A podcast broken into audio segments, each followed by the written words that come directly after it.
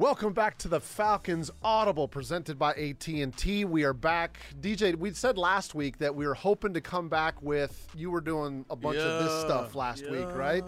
And we are effectively coming back throwing up the dubs. Now, I'm sure there's going to be a time when we come up, come back and we're not throwing the dubs up, but you in the NFL you celebrate them when you Every, get them. Every time you get them, No matter how you get it, as long as you have one more point than the other team, you celebrate it.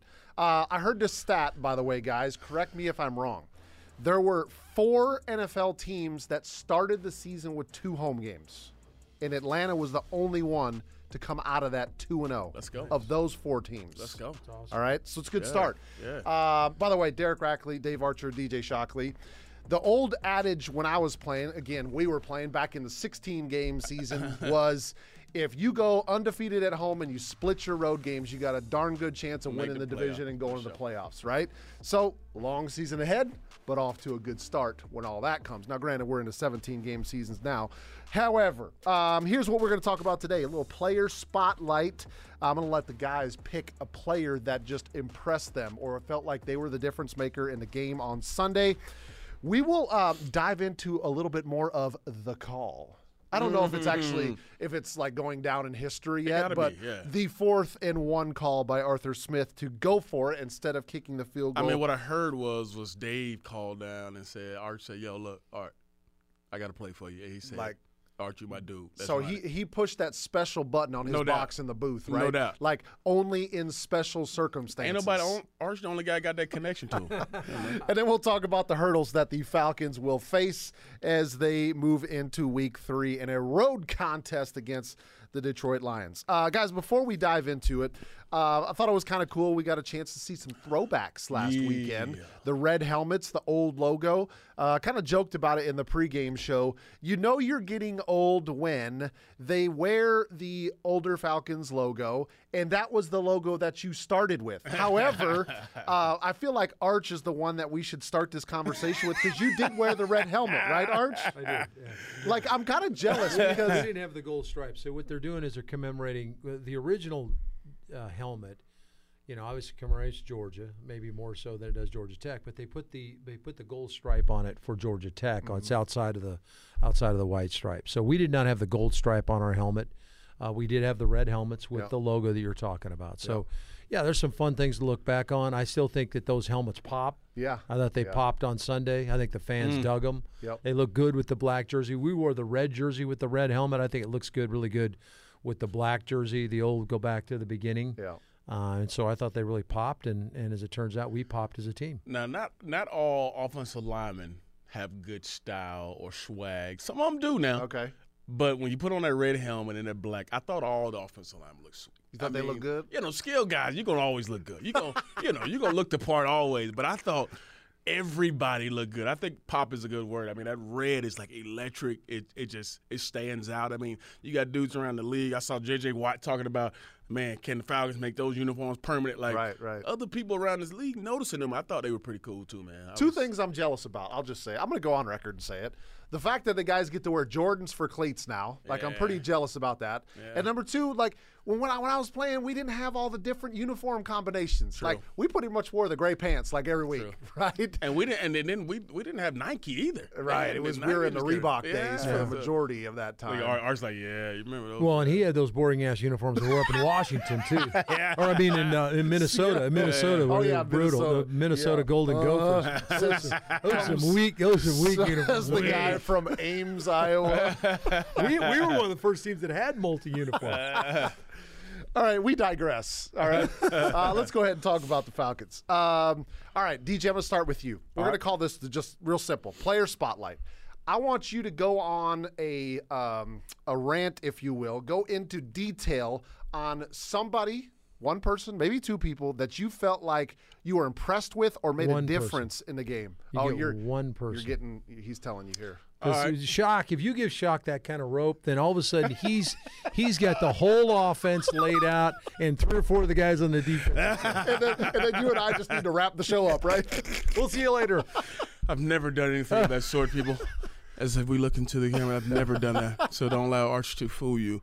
But okay, if I get to choose one, I'm going to say a position group Okay. of the offensive always- line. it's always a I violation. I can't use Okay. the offensive line. All right, go ahead. Go ahead. Offensive line. you can't signal out just one. okay. Good call. But seriously though, but seriously though, you go out and you rush for over 211 yards in a ball game against that kind of front that you just played against.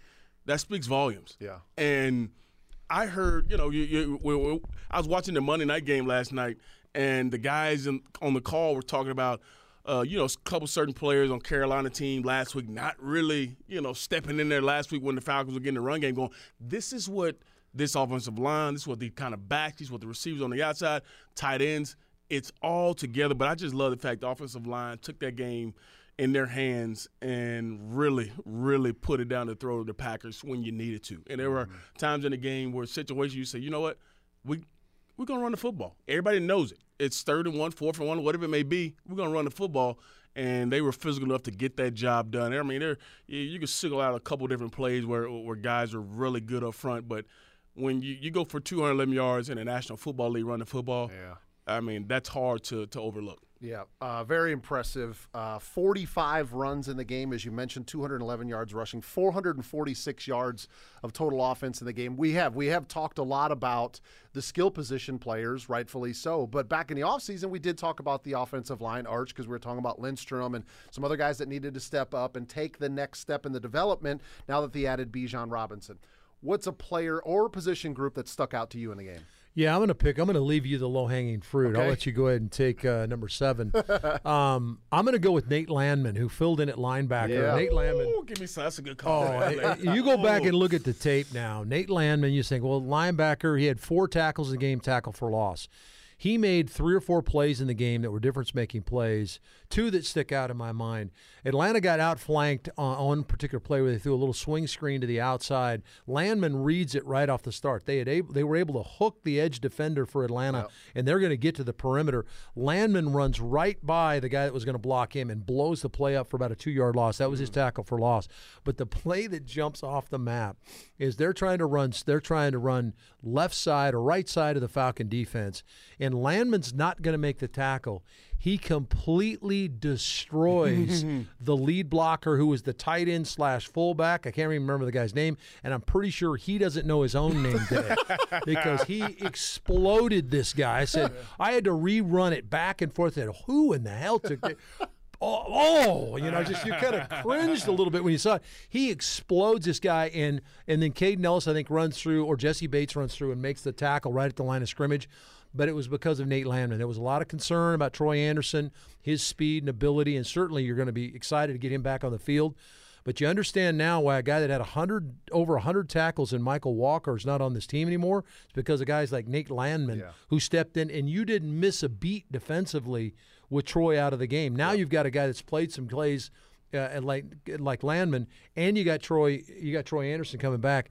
Boy, the depth at linebacker just kind of it just threw itself out there so you could see it. Love that. You know, Taylor asked me, Taylor Vismore asked me in our pregame show on Sunday, you know, what type of loss is it not having Troy Anderson in the lineup and everything? And, and guys, sometimes you just have to go back to the old adage, like it's next man up in the NFL, right? Yeah, you you hate to lose a player like Troy Anderson, obviously out in concussion protocol, but it's this is where they've tried to build depth in the offseason, and it's now it was late Nate Landman's turn to prove to himself and this organization and the rest of the team that he's a viable option for them at the linebacker position. I think it's a great point, Arch, that you throw him out because now that defensive staff even feels more comfortable with him being active. Maybe they start doing a little bit more rotation because he's not just a holdover guy, not just a stopgap guy, mm-hmm. somebody that can come in there and help make them plays on the defense. I will go ahead and take the low hanging fruit and Bijan Robinson guys, we said it last week. We said it in the offseason. This kid is freaking special. Like truly special. There were two plays that stuck out to me.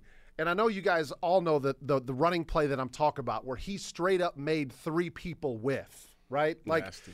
and this is this is a rookie running back. And yeah, sometimes you got to take rookies with a grain of salt. Oh, they're going to take a little while to get their feet underneath them, kind of figure out the NFL game.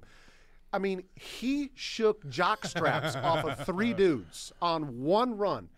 And and that was just like I'm as I'm watching this play unfold, and I'm like, oh, oh, oh, okay.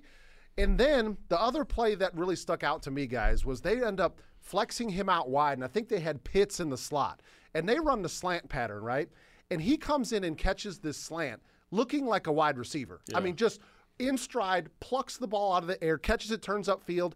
And I had to remind myself, like, y'all, this is a running back, right? Like, they're not really supposed to look that smooth out there. But that, again, is the somewhat of the Swiss Army knife that you get with a guy like Bijan Robinson. We talked about it 100 yard game, 124 yards. His first 100 yard game, probably going to be first of many in his career. Um, first rookie Falcons running back to have 10 receptions in his first two career games, passing Sonny Campbell, and then the first Falcons rookie running back since William Andrews. Pretty good company. 79. In 79 to record a 100 yard rushing game within his Will first a bad two man. career games. so Will was a bad man. He was a bad Of a different man. stature than a little, little too. different player. He could run and catch But, it, um, sure. we can both wear a shoulder pads. Yeah. You know, you mentioned the the the catch rack, and it's a great it's a great point. And, a great and another another part about it, uh, in is you expand this in the way the team's going, and just to throw some accolades at our quarterback because Mm-hmm. we we picked three different groups. You picked the O line, running back. I picked the linebacker. The quarterback did a bunch of special things this weekend that I think when you start talking about growing right in front of your eyes, that happened in this game. He made a couple of bad throws in this game. A couple of throws should have been picked off. sure. He made some big time throws, but he made some decisions make in, in choosing where to go. Really good call. You get you displace Bijan outside the numbers, and you see you see Devondre Campbell go with him. So now you got man coverage. You know you got the linebacker out there, and you're going to get man coverage. Instead of trying to find, he knew immediately that's the matchup. That's the one-on-one matchup. Bijan runs the runs the slant. You get the first down. Um, his his ability to to decipher kind of the pass rush, stay in a in a throwing position. Shock and I can appreciate this, and then moving forward and going. He went and ran. What did he run for? Two or three, four first downs in the Yep, game, no just to extend drives. When you start to evaluate this quarterback as a fan, and you're looking at him, um, whether you like him or don't like him, and you start trying to judge him and stuff like that, make sure you look at the little things that he's doing like that. Shock pointed out something he did last week uh, in the game against Carolina, where he recognized we had a potential RPO situation on the goal line, Bijan's touchdown. He sees the nickel blitz, he throws it to Bijan instead of handing it off to to to Allgeier for a maybe a minus loss, throws it out and lets Bijan do his special stuff. But you got to get him the rock. So when you begin to watch, look at this quarterback, look at the growth you're seeing each and every week. Yes, he's making some dumb throws. He's ma- but I played quarterback, you played quarterback. We all Made make plenty of dumb throws when we were young guys. What can you get away with? What can't you get away with? This kid's really growing before our eyes. Let me add, let me add one more to to that to that you know what Arch is is talking about, and I think it goes directly to the trust that Arthur Smith has in his quarterback, and I think the fans should understand that Arthur Smith completely trusts this guy to make the right decision, like Arch talked about. The fourth and fourth call where he runs it in, it's his own read. He has to read it out. If he reads it the wrong way, guess what? The ball goes over and down. Instead, he pulls it and gets to the edge and gets into the zone. I mean, little things like that. You think, oh, he ran it in. It was a great run. There's still decisions that have to be made, whether it's in the run game or the pass game. This guy's making those decisions. Now, Arch mentioned it. Yeah, he made some couple bad throws in the game, but guess what? He didn't. He didn't allow those to to hamper how he goes about his ball game, and he you know, finish that way in the in the right way. And uh, I, saw some numbers on him uh, the other day about how well he's played in the first two games in the fourth quarter. It's like eight of ten for 181 yards, zero sacks, taking care of the football and making good decisions is what you want, especially late in the ball game. you guys can attest to this as quarterbacks. Like, it's one thing to watch Marcus Mariota on tape a year ago and say that you're going to learn from things that happen in the game. It's another thing to learn from some of your own mistakes. For sure. Because now Desmond Ridder saw these plays unfold, and the ones that you talked about, the specifically the ones that should have been intercepted, he has a chance now to go back and look at the tape and say, "Gosh, I didn't see that guy right there," and that just kind of gets logged back into memory, right? Next time, I'm not going to try to make that same decision because I'm going to anticipate this guy being there. The other thing I'm going to point out as far as learning, and this is just me because I'm kind of old school and you want your quarterback to be there for all 17 regular season games.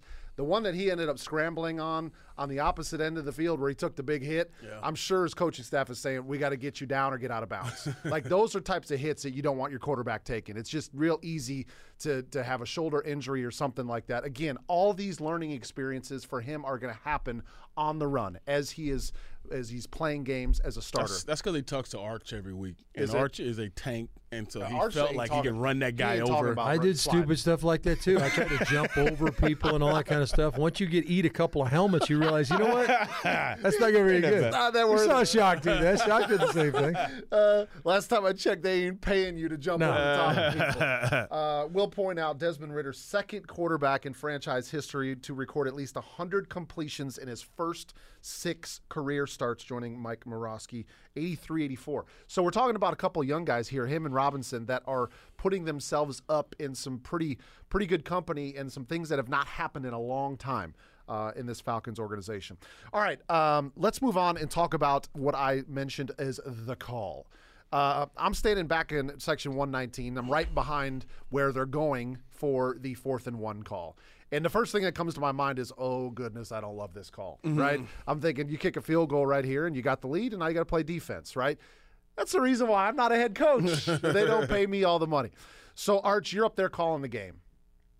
You end up seeing how they come out and they decide not to kick the field goal on fourth down. They go for it. What were your first thoughts at that moment? Arthur uh, has a decision to make. Do I go ahead and kick the field goal here and give them essentially three timeouts because I think it was before the two minute warning. Yep, about two three time eleven, yeah. three three timeouts left, or do I do I depend on my guys? Yeah. And the thing that's interesting is is a play. This it's the same play Shockey ran earlier in the game on fourth down, where we go uh, we go unbalanced. We move Jake to the right over. side. He comes across, you know, tighten down with a tight end on the other side, and we're going to snap it quick. The problem was the referee held the snap just to count. And, and Arthur was going, oh God, I want to get it snapped. And then they snapped it, and then they got an upfield rusher because they were able to adjust because of that little bit extra time. They got a guy upfield. Jonnu, I think, makes the block or gets a block on the guy just enough of him, clips him. And of course, Bijan uses his magic to get up the field. Um, so I, th- my thought was, I loved, I loved the call because I didn't want to give them the ball back with that much time left on the clock. right. In fact, you wonder if it, with 56 seconds, seconds left and fourth and one at the five, if he was considering doing it again. yeah. I think you know he kind of realized, you know what, I'm going to go ahead and depend on my defense here. We'll pound it through and get the field goal. But those are the kind of things that were going through my mind. Yeah, I mean, I, I, was uh, again, I'm a traditionalist, and I'm like, okay, let's take the points and let's go play defense and really put the pressure back on Green Bay. But again, that's the reason why um, Arthur Smith is the head coach. And the one thing that did come to, through my mind, DJ, after, and I'm sure this is probably the way that Arthur Smith, in some way, shape, or form, was thinking, is I am not going to coach this team scared. Yeah. Right. Um, at some point, you have to, as a coach, feel like you got to put your foot on the gas, and that's kind of what I felt in that situation after watching the play unfold. I was like, okay. Arthur's not here to play, right? He's not here to play conservative. He's here to go out and win. And it worked out in his favor. And there will probably be times, DJ, where he makes those decisions and, they it doesn't work work out. You win some, you lose some. And I love the fact that you put your key players up to bat. You put the guys who you expect to make these plays up to bat. And I think it, it, it more than anything, it's kind of an unspoken kind of thing that he has with his players. Like, I believe in you guys. I trust you guys to go out and make the play when it's needed. And guess what? I like my guys a little bit more than going against those guys. and I think that's ultimately what it came down to is I got a I got a call I like. They actually adjusted, like Arch just mentioned, and had a chance to possibly stop the play. But guess what? We got dudes who can make plays in space, and we got dudes who that first guy with number seven probably ain't gonna make the tackle. And we've seen that in the first two ball games. But I just love the fact that Arthur said, "Hey, look, I believe in you guys. I trust you guys. I'm not gonna think about it. Let's go get it done, and let's go do it at home." So guess what? How much did he endear himself to the fans? Because guess what? Everybody was cheering, "Go for it! Let's go get it." I'm sure there were tons of other people who's like, "Kick the field goal!" No, this is like, a, but it works out, and I, I think in great fashion. I think Arthur Smith loved the fact that his guys stepped up to the challenge and made him right. So I like that. Uh, real quick, here's the quote from Arthur Smith when asked about that play.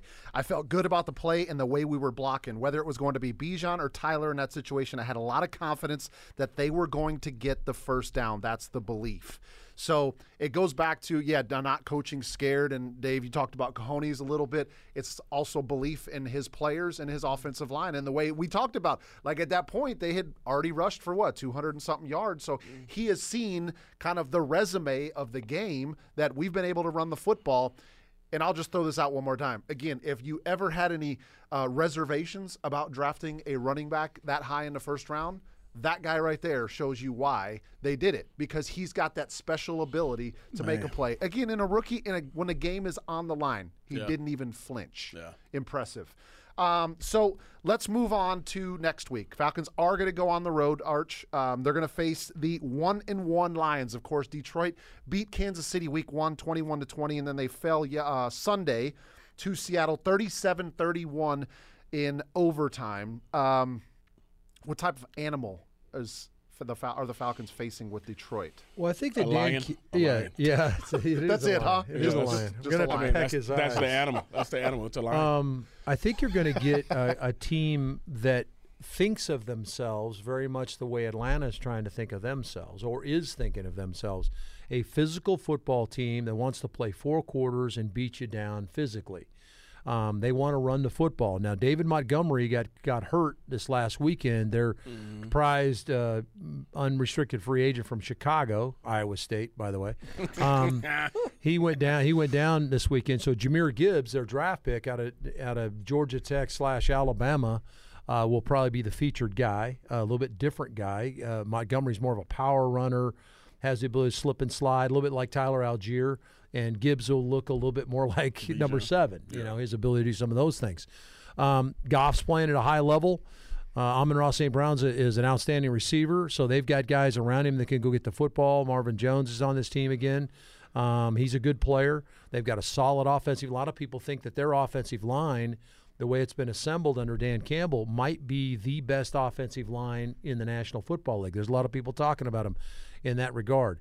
Uh, and on the other side of the bar, of course, you know about Hutchinson and, and that group that can come after you. They drafted Jack Campbell, the linebacker of Iowa, first round. He's played some, he's not played some, so he's not uh, a starter in there right now. Um, you got the what Johnson in the back end, uh, who's done a good job for him. So they added some free agents to the secondary. Um, but it's a it's a good football team. I mean, they went in and beat Kansas City on opening night. Um, didn't play overly great offensively. Were were efficient, and, and then this weekend uh, stubbed their toe. They allowed allowed Seattle to come in their building and, and win. So um, it's a team that I think similarly thinks of themselves, similar to the way Atlanta thinks of themselves. A tough, hard nosed, uh, 60 minute football team. one thing that stuck out to me that needs to get shored up that they're probably going to see there was there was some explosive plays from Green Bay's offense against the Atlanta defense last Sunday. And Jared Goff 253 yards against the Chiefs 323 yards through the air against the Seahawks and three touchdowns. Of course he did have the extra overtime period to amass that they're probably going to take some shots downfield. So, yes, the defense is going to have to tighten some things up to try not to give away some of those explosive plays. Well, the biggest, the, let me real quickly, biggest, I, I wrote down 15 yards of plays, uh, 15 yards or more of plays. They had four pass plays, one run play. Um, so that's not dynamic by any stretch of the imagination. Shock, it's the penalties. Yeah, pass interference. That's where you get touched up. I mean, that was about 80 yards of penalties on two plays. How do you fix that? And I, I think the great thing was even the first play of the ball game where, you know, AJ gets caught with the PI off the, you know, flea flicker. They went negative yards after that, which was great. They went backwards, and you still don't want it because you know a better team obviously would do it. Trey Flowers had one as well, uh, and you find a way to overcome those. I, I- think those guys have been in those positions before to be patient and understand that you can't give up those you know chunk yardage plays because that just gives them yardage, as we all know. Um, but the one thing I wanted to, to to to say was, how do we not give Arch any crap for talking about Iowa State guy? Whenever I say a Georgia guy, it gets it gets out of control. Yeah, but we don't have uh, three guys on every team in the National Football League like Georgia does. We have like five guys in the league. You got you got four or five guys on every team. See, team. by saying that, you put the biggest smile on this dude's face. He's like, I know. yeah, yeah, yeah. know. What, but, but, but, what, one last thing I, I will mention is the Packers were three of nine on third down in this ball game, Yep. which is great. That means you're getting off the field, whether you're doing great on first and second down. We talk about this every week, but you got off the field and you were good. You gave your offense opportunities. That's ultimately what kept you in the ball game because of how well they were playing in the first half. But second half, three and nine third down. That's a that's a big big task. We talked about if you are a um, avid viewer listener of the podcast. Last week we talked about third down, and I mentioned winning football in the NFL is somewhere around that 40 to 45 percent plus mark on third down. You mentioned Green Bay was three of nine, 33 percent. Falcons six of 15. You guys know what the math on that is? Forty-four percent. 40 percent. Dang, that was close. 40 percent. Well, and add in, and, and I talked to Arthur about this. You, you mentioned conversion Three or four situation. on If you fourth go down, three too, or though. four on fourth Yeah. down, so now Get on my brain, man. Get on my because you, brain, you, listen, you listen to the show. you went nine of nineteen on third down, and so if you get if you approach that forty-seven to fifty percentile, you'll probably lead the National Yeah, Football League. you're going to uh, win a lot of football games. Um, one other thing that I wanted to note, we didn't mention it, probably been mentioned other places. The first two weeks, the Falcons have outscored their competition in the fourth quarter, Love that number. 27 to nothing. Mm-hmm. So, yeah, we In always fact, this fourth quarter, three series of downs for Green Bay, 11 yards, and their quarterback was 0 for 6 throwing the football in the fourth quarter Total. this week. Eleven So yards sometimes total. you could like throw out stats and they don't mean a whole lot, right? But like this is called finishing and winning. so like when you throw out finish and we need to win, like that's finishing. That defense shutting them down when they had opportunities to get back in the game. Our offense, after stubbing their toe a little bit in the third quarter, some some missed opportunities, potential turnovers, coming back, outscoring the competition the first two games 27 to 0 in the fourth quarter. also in the fourth quarter, 244 yards to 56 in the first two you ball games. Don't, total don't put the don't Yes. put the, the Yes. announcer jinx on us and all that kind of stuff. He has All right. not missed a But- putt inside 15 feet in his last four tournaments. Come on. Um, yeah, no question about it. No, the fourth quarter play, you mentioned it, Rack. It's a great point. Um, you have, if you want to take this team to another level, you're playing 60 minute football. You have been for the first two years of Arthur Smith's tenure here. You're playing hard. You're playing rough. It's a, it's a tough football team to play. But how do you get over the hump? How do you win those close games that you're not winning? You find a way to finish games. Yep. And you make a great point. They're finished so far, the two games, or two games Yep. in, they've finished these two football games. What do you got for me, Ray? Last thing. DJ, go ahead. She raised her hand. Thank you. Thank you. Such a good student. Yeah, yeah. Yeah. Uh, seriously, you got two wins. You got two wins in the NFC too. How big is that? I mean, that's a Huge. It's it's monster to start the year that way. Always want to win games, but even when you get them inside the NFC, that means a little bit more. To I got a question for you, Shock. You got big receivers, six foot five, six foot four, six foot Mack six. Hollins looked like a bodybuilder out there, by the way. Tell what do they tell us about as a quarterback when you got guys like that and you're throwing the ball? What are you What are you trying to do? give them a chance. That's all that matters. You got to give them, Thank you. put them up to bat, give them a chance. I mean, Ridder did a great job on the flea flicker, whatever you want to call it, reverse handoff, gave back to him, and give Mack an opportunity to go up and get it. What This did he do guy the week seems he's before? hungry. What did he do the week before with Pitts? Put him up the bat with two dudes. It didn't matter. They was back there. Six Give six, him a seven chance. foot wingspan. Give, him a chance. Give him a chance. I keep hearing people hit me up and saying, "Hey, yeah, but Ridder's numbers. If you take this way and that way, yeah, if ifs and ands are can, you know." I'm putting guys up that have seven foot wingspan. That's why we went and got them. Right? doubt. We can get a five, we can go get a couple of five two wide receivers. They're not going and getting that right. Yeah. So get off of that. I don't have to throw the slant to them because I want them to outrun somebody 60 yards. Yeah. Throw the ball up and let them come down and make a play. Two two plays two plays stick out to me is the Drake London touchdown, bodies a guy, boxes him out, uses that big body frame, and then there was another corner out on the Falcons' left side over there, and he throws the corner out against Jaire Alexander. He comes flat and he uses his big frame to go get it, and guess what? Even though it's verse cover three, what people don't understand is cover three, the corner's playing outside leverage already. So a corner out probably wouldn't be as good on this particular play. Drake beats him across his face, comes flat, catches the football, big time play. Give your guys a chance. By the way, inside the action, Jaire had been talking some noise on the sideline. Yeah, And Drake, if you go back and look at it, Drake got in his ear. yeah. one. Appreciate you. Beat him in his technique, as you said. And it was a big play along the sideline. Might have been the best throw that Des made on the on the uh, on the weekend. But by the way, go check uh, film session on uh, AtlantaFalcons.com because Shock breaks down the Drake London touchdown, and it's really good. We could sit here, as you can see, and chop it up and No talk doubt. about plays and doubt. uh, dissect it even more. But that's good. We're going to about wrap it up. State guys, that was the uh, Falcons Audible presented by AT&T. Remember to like, subscribe, and review on Spotify, iTunes, AtlantaFalcons.com, and YouTube. Send us your comments. Keep them clean, though. Nah. Make sure they good because otherwise I'm going to Oh no, Arch, Arch like them dirty. You see what I said? My bulldog on Yeah. you? Uh-huh. It's all good. It's all good. Don't be a this bulldog. Villanova. Uh-huh. Blazers of UAB. Yeah, yeah. All right, Falcons Nova. going on the road for the first time in the 2023 season to face the Detroit Lions. we will see you next week here on the Falcons Audible, presented by AT&T.